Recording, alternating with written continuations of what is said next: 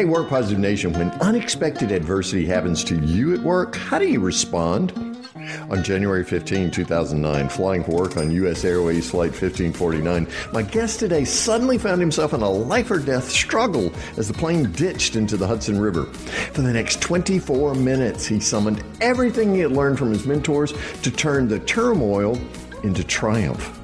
Listen to this episode of the Work Positive Podcast so you can create your own flight path towards the happiness and fulfillment you deserve at work. Work Positive Nation, help me welcome to this episode of the Work Positive Podcast my friend and soon to be yours, Dave Sanderson. Dave, welcome to the Work Positive Podcast, my friend. Dr. Joey, thank you for having me. I'm excited to be here with you, my friend. Oh, it is such a delight to be with you again. Every time, Work Positive Nation, every time I'm with Dave Sanderson, I learn something and I walk away inspired. So that's what you're going to get out of this podcast today. Dave, your life changed in a matter of moments. It did. Yes, it did. On January 15, 2009, going about my business day, got out of work early because I was traveling. I wanted to get home, but I was put on flight 1549 from U.S. Airways better known as a miracle on the Hudson. And that that one decision, that one moment changed the entire direction of my life. Mm, so you guys took off, but you didn't stay up very long. Oh, I mean, we were up about 60 seconds before the explosion, and it uh, woke me up because I wasn't paying attention like most people. Everything's normal until something's not normal. And then you see the, the fire coming out from the left wing. So, okay, he lost an engine. But one of the things I think is really doesn't get told a lot is both engines went out at the exact same moment. Oh my goodness! And which which so what's the big deal about that? Well, the big deal about that is this: I think if people would have heard a boom and then a boom, and you're in New York City, uh, you probably have a different perspective than if you just if you hear boom. Yes. People who fly a lot like me, and it's probably some of the people who are on this on the on the show here. Planes have two engines at least, so mm-hmm. you know you don't get too too concerned. So I think that was one of the biggest uh, things that doesn't get talked about up that day. Wow. So then you uh, slowly uh, took it into the water um, at the Hudson River. What happened then that you remember, Dave, first? Yeah, it was a hard hit. He uh-huh. hit approximately between 100 and 120 miles an hour. Wow. And it, but as we know now, he hit it perfectly. And that's, I mean, that, that's a miracle right there, just hitting mm-hmm. the plane perfectly in the river. But then now part two comes into play because now you're in a plane sinking in 36 degree water mm. after a plane crash. Mm.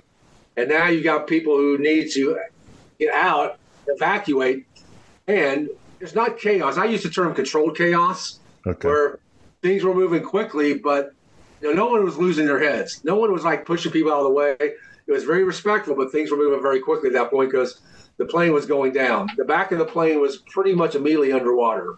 Mm. And so that's when you went into action because the next 24 minutes were pivotal.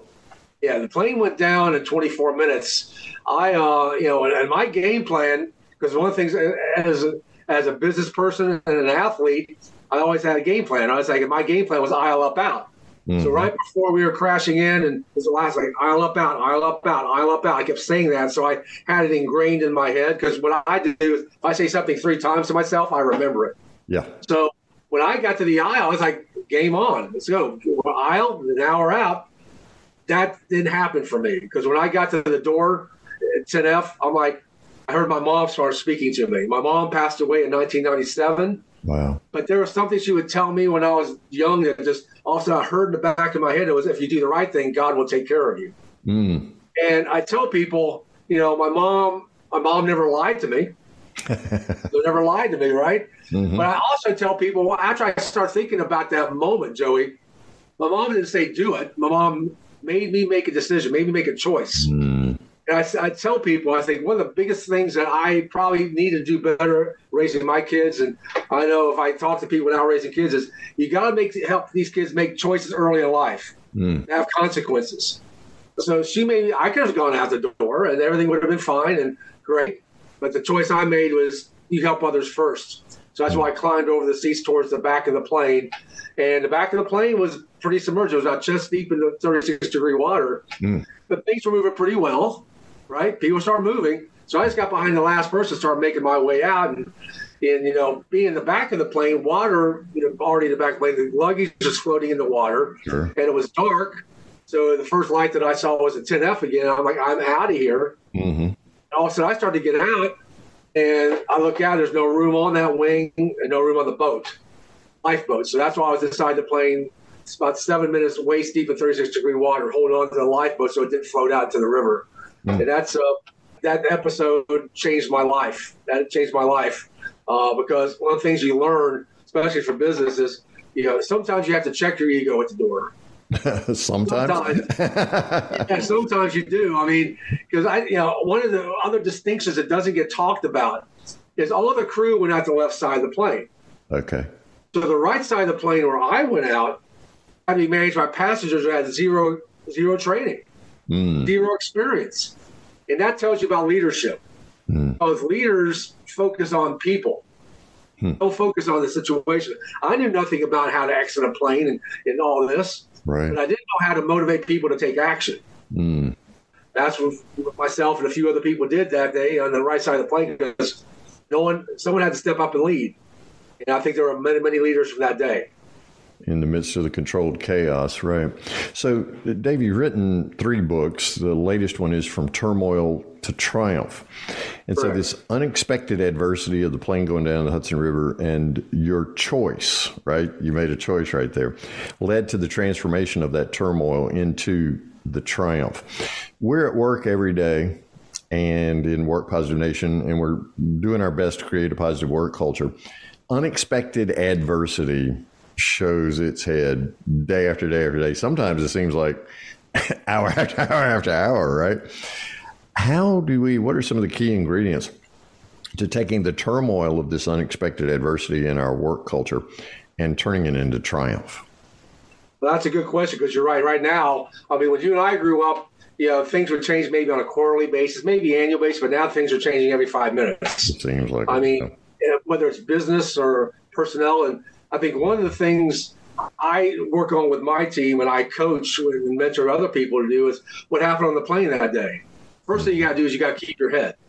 And I think a lot of people go to get very emotional very quickly, mm. you know, because they may take it as a personal situation. Mm. Uh, it's just business.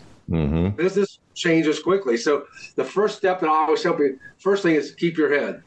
Mm. You know, don't let don't get emotional. You know, and, and ask the question, what does this really mean? Mm-hmm. What does this really mean, right? Mm. Because if you see something, you might have a perspective on it, but does it really mean that? Or is it, you know, so I, three ways you do that. And, you know, I talk about this because one of the ways you handle stress or in a business environment is how to manage your state, how to manage your state of mind. First way is through your physiology, the way you move your body. Mm. The second way is through what you focus on. And the third way is the, the internal dialogue or the questions you ask yourself. Mm. And that's what happened on the day of that plane, and that's what happens in business. So if you can manage your state by not losing your head, manage your state by one of those three ways, now you can respond more effectively. Handle the situation uh, instead of being you know, going immediate response, which may or may not be the right way to approach it. Right. So you're handling the situation instead of the situation handling you. Right. Yeah. Right. I like to refer to that as observe without participating because that really keeps my feelings from getting all up in it right? And that's fight or flight because that's the K person right. brain in the back of your head, right? That limbic system. It's immediately kicking into gear. We got to get out of here because this is different. You know, the, the ego's number one job is to protect you, right? Right. So let's talk about how we can lead our team, regardless of whether we're in an official titled position of manager of a team. Leadership occurs on all levels. Nobody stepped up and said, hey, Dave Sanderson, come up here and be the leader of these uh, this controlled chaos. People getting off the plane, right? You stepped up into a leadership position, so I think anybody on a team can lead. Let's talk about how those three things can impact team turnover because today you know we've experienced in the last year the the, the great resignation now we're talking about it as quiet quitting i'm laughing because these euphemisms just are hilarious to me i mean these are people's lives we're talking about and we're calling something the great resignation what is that all about but anyway how can we make applications of these three things to help reduce team turnover and help engage our teams better regardless of our position dave yeah i thank you i think one of the things I learned by being a head of security for Tony Robbins is I was I was the head of a group of leaders already. They were all either executives or CEOs of their own companies. Mm-hmm. So I was having to lead leaders. And that was a different perspective for me. I mean, mm. you know, I had to really figure out the strategy on how I could lead people who are used to leading people. And the first thing I really do is look at the culture. I think that's one of the biggest challenges right now, especially with the remote or hybrid works environments. Yeah. And that's one of the things that really I think was lost out on during the pandemic is, is connectivity, right? So mm. one of the things I, I mentor and talk to people about is making sure I have the team culture in place that people understood the team culture. And do you buy into this culture? And that comes back to you know the hiring phase, right? Do you align with the values and our mission? And I think you know one thing I talk about is mission focused leadership, right? Mm. You have to understand the mission number one. If you don't understand the mission, buy into the mission, it may not be in the right place for you. Mm. That's number one. But no, but number two, I would also say is you have to be able to take the appropriate action at the appropriate time. So if you're a group, with a group of people and you're having some challenges, or it may be like I give you an example, Mike Krzyzewski from Duke. Know, I heard him answer this question in a different way because he said his philosophy was when we're on the I'm on the bench and during a game, don't worry about individuals. I got to worry about the team. I'm in the locker room. I worry about individuals. Mm. So that taught me a great lesson. Likewise, when I'm in the field, when I'm engaged with my team, it's not about you. It's about the, the mission on the team. Mm. But then we step back, and now we're going to have a one-on-one conversation about the values you have and how are you are you appropriately managing your state. And more importantly than not, this and one of the things I really talk about in my TED talk is about the meaning you attach to something produces the emotion of your life, and emotion is your life. Mm. People say, well, what does that mean? I'll give you an example about four weeks after the plane crash, I was back in New York with a group of passengers and the crew, and we were going Good Morning America. Mm-hmm. We got done, and Joey, we're sitting in the green room. Mm-hmm. I was, you know, donuts or whatever. I were talking, and one of the passengers just started yelling at people. What? Started yelling, getting very emotional, and I, I'm looking at this guy. I'm like, what's wrong with this guy? Yeah, really. Survived a plane crash on national TV. I mean, how bad is it right now, really? Mm. So I made a judgment very quickly until I found out a couple weeks later that he was going through a divorce and he lost his job out of the plane crash. Oh, goodness. So what his meaning for the plane crash was devastation. Mm. My meaning was it was a blessing for me because it opened up a whole new area of my life. Mm-hmm. So the meaning you attach to something produces whatever emotion. So mm. I've tried to find out if I'm in this situation you just asked about, Mm-hmm. What's what meaning are you going for in this? What's what do you what do you see in this? Mm. maybe you and I have a different meaning, and that's why maybe things get emotional or not emotional. Mm. Oh, I absolutely love that distinction Coach Krzyzewski made about during the game, it's about the team, but then when we're not in the game, it's about the individuals because each person on your team needs that individual attention because obviously we come with different stories and attach different emotions to our experiences. But man, when it's when it's all hands on deck, the the team's playing, and so we're looking for that. What an well, incredible that, way that to played out the plane. That happened that day on the plane crash because uh-huh. you know there was a lady that was standing in the middle of the wing and she wasn't moving.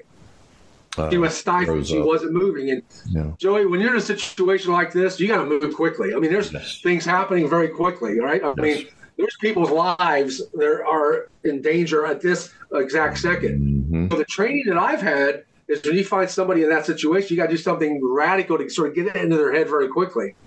So I yelled at her, mm. just yelled at her, mm-hmm. and I got her attention. And somebody grabbed her arm and pulled her on a lifeboat, and you see people like walking on water on this. On this, but so I tell people, people say, "Well, why would you yell at her?" Because I had to get her attention. Because right now, I don't care about your emotions. Yes. Right. This is about the team. This is about right. the mission. And it was an unspoken mission that day. Mm. Nobody dies today. Mm. That was the mission. That no one said verbally was the mission. Mm-hmm. So yes, that played out for me in that situation where you know I, I, I couldn't really care about her emotions right now. Why have hurt her feelings? Mm-hmm. Gotta go. Yeah, we got to move. And so you talk about the military, the same thing. They got to go. Yeah, that's right. That's right. Yeah. We ain't got time to play. But you, no. you nonetheless addressed her as an individual in a way that was most effective in order to further the mission of the team. That's right. That's Right. I got her to, and it's all from training that I had and being able to change people's state of minds. Mm. And, you know, and I couldn't do a physiology. I couldn't grab her and move her, and mm. I couldn't get change her focus. But I could do through my my verbal skills, get her attention. Right. Get her attention. Exactly right. So, Dave, let's say that I'm uh, in charge of hiring people onto our team or inviting people to join our team, attracting top talents, the way we like to talk about it in Work Positive Nation. How can I take this notion of uh, there are times when the team is most important and there are times when the individual is most important. How can I take that into that talent attraction process to explain that in such a way that persons come on with the expectation that there are times when they get individual attention, but that there are other times when they get no individual attention because the team has attention? Joey, I think when, when I hired people and hire people right now, the first thing that I really talk about is the team culture. So I want people to understand what the culture of the team is, and I want to understand their value sets. So one of the things that I do, and I don't know if anybody else, I'm sure other people do it, is I give people a what's called a Kolbe assessment.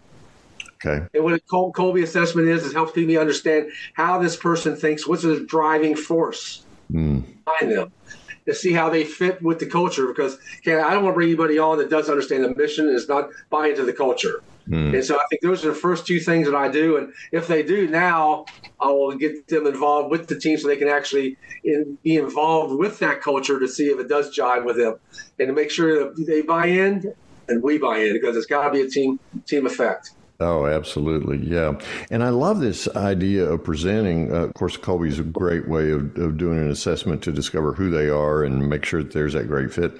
But I love explaining this notion, just walking them through this notion of sometimes your needs come first, but then other times the team's needs come first. And you find out if somebody's able to subjugate their ego, right? To, to deflate it a little bit for the team. Patrick Lencioni's ideal team player, the humble, hungry, smart uh, piece. I use yep. that all the time. That yep. really helps me understand how someone sees themselves if they are humble enough to be there for the team and if they're people smart enough right to, to interact right. with the team dave sanderson is my guest on this episode of the work positive podcast uh, dave what's the website we can go to while we're listening davesandersonspeaks.com thank you doc, very much dr joey Oh, yeah. DaveSandersonSpeaks.com. If you're uh, somewhere where you can't get to it right now, uh, you're exercising or, or, something like that, uh, just go to the show notes for this show when you finish listening and when you get around uh, to your computer or your phone where you can actually go to DaveSandersonSpeaks.com and it's right there. Now, in your book, From Turmoil to Triumph, you talk about challenges that we all have in life and trying to put together that flight plan, right? That that path that's going to bring us the kinds of things that we really want: the happiness, the joy, the meaning, and the satisfaction of life. What are some of the challenges that you see in the workplace today, in work environment today, Dave, that keeps people from actually living the life they want? Thank you for the question. Because one of the things that I see consistently, and what I find to be probably one of the most, if not the most important thing right now mm-hmm. whether it's your job or whatever you're doing in your personal life, is the ability to be resourceful. I think hmm. people are looking for resourceful people because sometimes organizations have they think limited resources. Mm. So I, I, I got to get this done, but I don't have the funds. I don't have the people to do it. Right. So what I tell talk about to folks is the most valuable asset you can bring is being resourceful. Mm. You know, being able to be able to take whatever resource you have and do whatever you can to get the outcome. Right. Number one, but number two what I found, and this has helped me, and I, I, I, was told to read a book years ago called The Fourth Turning, and I did, and it opened my eyes because the key skill now, if you can bring this to a team, if you can bring resourcefulness and the ability to anticipate, now, you, now you're an asset. Because now I can see what's going on ahead. Now I can get the resources that I need, however I need to do it, be able to accomplish the goal, accomplish the task. So mm. anticipation and resourcefulness. Mm, man, yeah, and so often I just want things handed to me, Dave. What are what are some of the ways that I can begin today to address that challenge? The need to be resourceful. Yeah, my wife's like that too. I mean, I love my wife, but she just wants things to work. just want things to work, right? All of a sudden, uh-huh. her iPhone is not charged, it's not working right. It's, it's somebody else's problem. Uh-huh. So what I one of the things I learned, this has helped me greatly. This is one of the things that I had to learn myself. Because mm. if you keep blaming events, yes, you never give yourself the opportunity to grow. You can't blame events because mm. that's what I see people doing all the time now. They blame COVID, they blame mm. social justice, they blame the police. Everybody blames things for everybody on the in the company level. I can't do this because we don't have the funds. I don't, I don't have enough people. Right. Well, you know, there are people that actually grew during COVID, right? mm-hmm. So they didn't blame the event. Mm-hmm. Focused on the outcome, focused on the mission, and say, okay, focus on the mission. That's great. We all buy in, but how do you do it? Step number two is you got to find your who for your how. Mm. What does that mean? Well, you know what? I'm good at a lot of things, but I know I'm not good at a lot of things. So I, what really accentuated that for me is when I went back to swim with the Navy SEALs in the Hudson River a couple years ago. Oh wow! You know, and, I, and I had swam for 40 years, and I made this commitment to raise money for these these vets are on hard, on, falling hard times, mm. and go back to a place that almost took my life. Mm. But how am I going to do it? I haven't swam for 40 years. I had to put my who's for my I had to find people, A, who could help figure out in 100 days how we do it. I had to find a coach. I had to find a wingman. I had to find my who's that surrounded me, my team, mm-hmm. and what's elevated me up. Mm-hmm. And all of a sudden, I'm doing something that no one would ever think I could do. At my age, 60, I was 60 years old when I did that. Wow. Doing so, how did that? Is number two is finding your who for your how. Number three, you just got to take massive action. You mm-hmm. have to take massive nothing's going to happen without you doing something. It's not, people, people are just not going to come to you, Joe, and say, hey, here, I'll hand it to you. You got to take action. Right. But number four, this is where a lot of people sort of slip up. Mm-hmm. You got to have focused execution. Mm. That, means, that means you got this is how, how geniuses become geniuses, right? You got to be laser focused on the mission. You got to mm. be laser focused on everything that you do. Number five is where it all comes together. This is what happened to me with about 400 yards or 400 meters to go about swimming New York from Ellis Island to New York City at that third stage, is I had so much gratitude. Mm. I had so I all of a sudden I realized it. I didn't do this by myself. Yeah, I didn't get here by myself. Right. I that day on the plane, it wasn't just about me. It was about everything, everybody.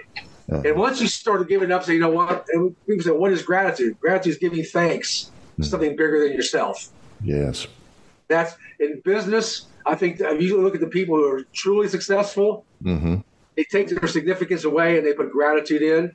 And about, one of the things I talk about is the more gratitude you have, the more grace you're given. Mm-hmm. And that's what's happened to me in my life. So those are the five steps that I teach and tell people. And when I bring a special on the team, this is how we're going to do it. This is how we're going to get resourceful right here. That's beautiful. DaveSandersonSpeaks.com is the website. You can go there and get a copy of his book, From Turmoil to Triumph. And Dave, there's something special if I go to DaveSandersonSpeaks.com and get the book.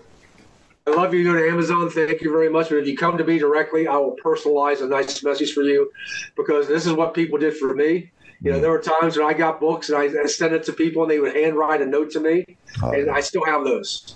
So if you come to my website, uh, I would appreciate. It. I'd love to be able to interact with you personally that way.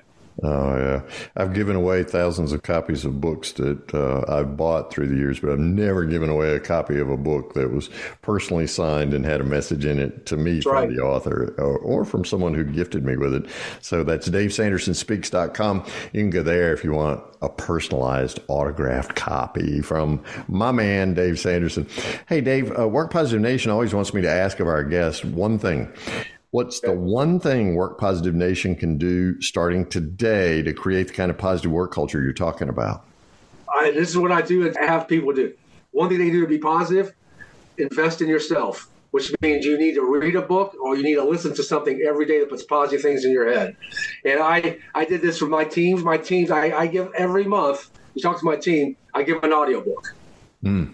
Give them an audiobook. And their, their charge is all you want to do is while you're downtown, just listen to it. Positive things in your head, right? Because that's just, it all starts with your mindset. Yes. That day on the plane, it could have gone a whole different direction. There are many th- times when things are going sideways, mm-hmm. literally going sideways, right? Mm-hmm. All I was saying is, Joey said, I was sharing my blog this week is about faith, having faith without hesitation. Right? Mm. Have gratitude. Mm. Gratitude will come come to you one way or another. Now, you and I were talking before we started recording this podcast, speaking of investing in yourself, about an author that both of us absolutely love and listen to and read all the time. You want to share that with Work Positive Nation? Yeah, I mean, we we were talking we were talking about something about one of my friends who had an interaction, but it started really with Napoleon Hill, mm. right? And well, people say, well, that guy was back in the 20s and 30s, right? I mean, old stuff. Yeah. Well, yeah, but you know, sometimes sometimes it's good to be a little old fashioned, right? Oh, it's timeless it's truth, man. It's timeless it's truth. truth. I mean, mm-hmm. my mentor gave me his handwritten notes where he took in 1929 when he sat down and learned his model of success. Wow. This is what this book's about. This book's about what he passed on to me, and I made a promise in 1997 that I would not let it die with me. Mm. And so it all started with that, and that generation. Under, that's what's called the greatest generation. Yep. They understood what really it took to be happy and successful. Yeah. So I yeah, check out Napoleon Hill. Anything in Napoleon Hill, check it out because it'll put positive mental stuff in your head constantly during the day. Yeah, and a great place to start if you if you're like, well, I've never heard of Napoleon Hill. Great place to start is just go on YouTube and listen to some of his content there. Okay, his voice is not quite as nice as Dave's, but still a lot of great content there and uh, things that have certainly changed my life, transformed my life for the better, and obviously Dave's as well. Dave, thank you so much. Work Positive Nation, go right now to DaveSandersonSpeaks.com. Get yourself a personally autographed copy with your name in it uh, from Turmoil to triumph. You'll be glad you did. Dave, thanks so much, man. Every time I'm with you, and I've been with you numerous times, every time I'm with you, I'm better for the experience. So thanks for sharing your time and wisdom with Work Positive Nation today. Well, thank you for having me. God bless you. And thanks. Wise. I love having conversations because you always bring up my day. Thank you very much. Thank you, buddy. Thank you for listening to this episode of the Work Positive Podcast. Please share this podcast with your friends who are HR and small business leaders so they can do one thing today to create a positive work culture that increases productivity and profits. I'd like to give you a free Work Positive course just for listening. It's called Something to Talk About, and it's transformed the work conversations of so many people all over the world. Get your free copy when you go to workpositive.today slash something to talk about and you can start transforming your conversations today. Remember, it pays to work positive.